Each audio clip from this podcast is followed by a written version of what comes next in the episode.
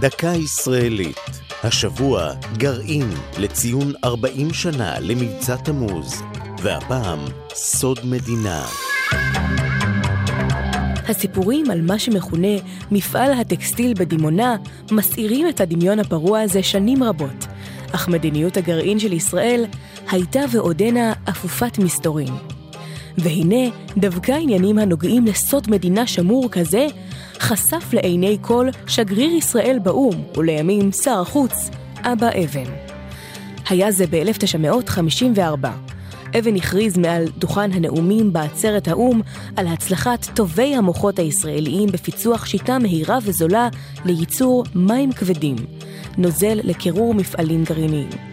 הממצאים נזקפו לזכותו של הפרופסור ישראל דוסטרובסקי, והם שהובילו להקמת הקריה למחקר גרעיני ב-1959.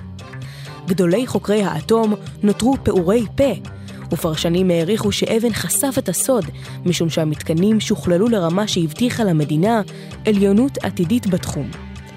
עם זאת, על פי דיווחי התקשורת, רכשה ישראל בסופו של דבר מים כבדים מנורבגיה. את האמת אין לדעת, שכן ישראל דוגלת במדיניות העמימות הגרעינית, ואינה מאשרת או מכחישה שברשותה נשק גרעיני. זו הייתה דקה ישראלית על גרעין וסוד מדינה.